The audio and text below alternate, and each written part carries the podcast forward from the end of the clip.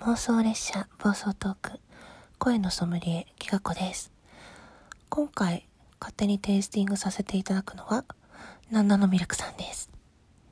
ナンダのミルクさんね、えー、仲良くさせてもらってるんですけどお声がねすごく伸びやかなんですよね。そうだな、まあ、景色に例えるとうーん海か山で言うなら山のイメージなんですけど、水際の感じもする。なんかこう、急流じゃなくて、ゆったりとした大きな川のような感じかな。うん。それでね、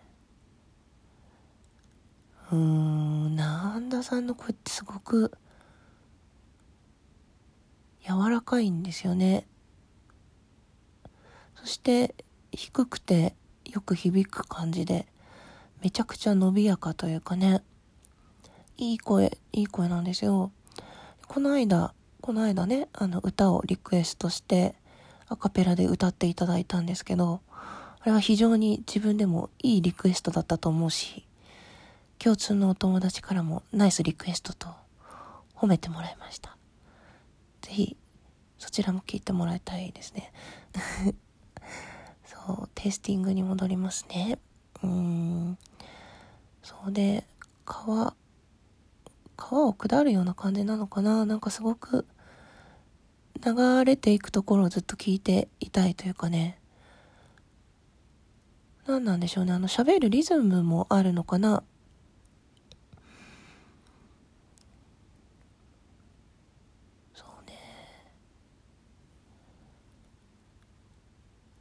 形、形はもう完全に丸いですよね。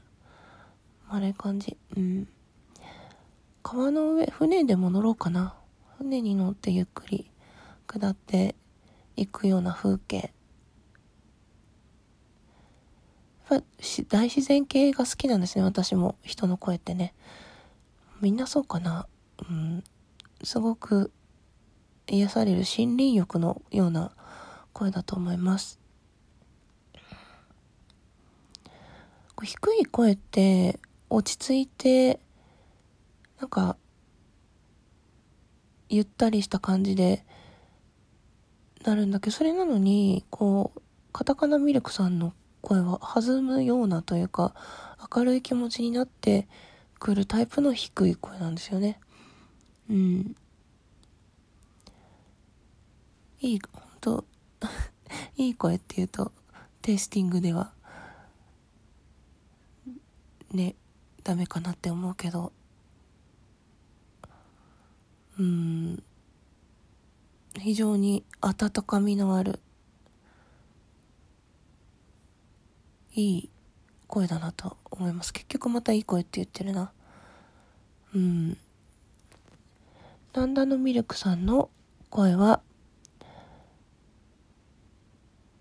大きな川をゆっくり下っていく時のような優しいのんびりとした気持ちになる声です。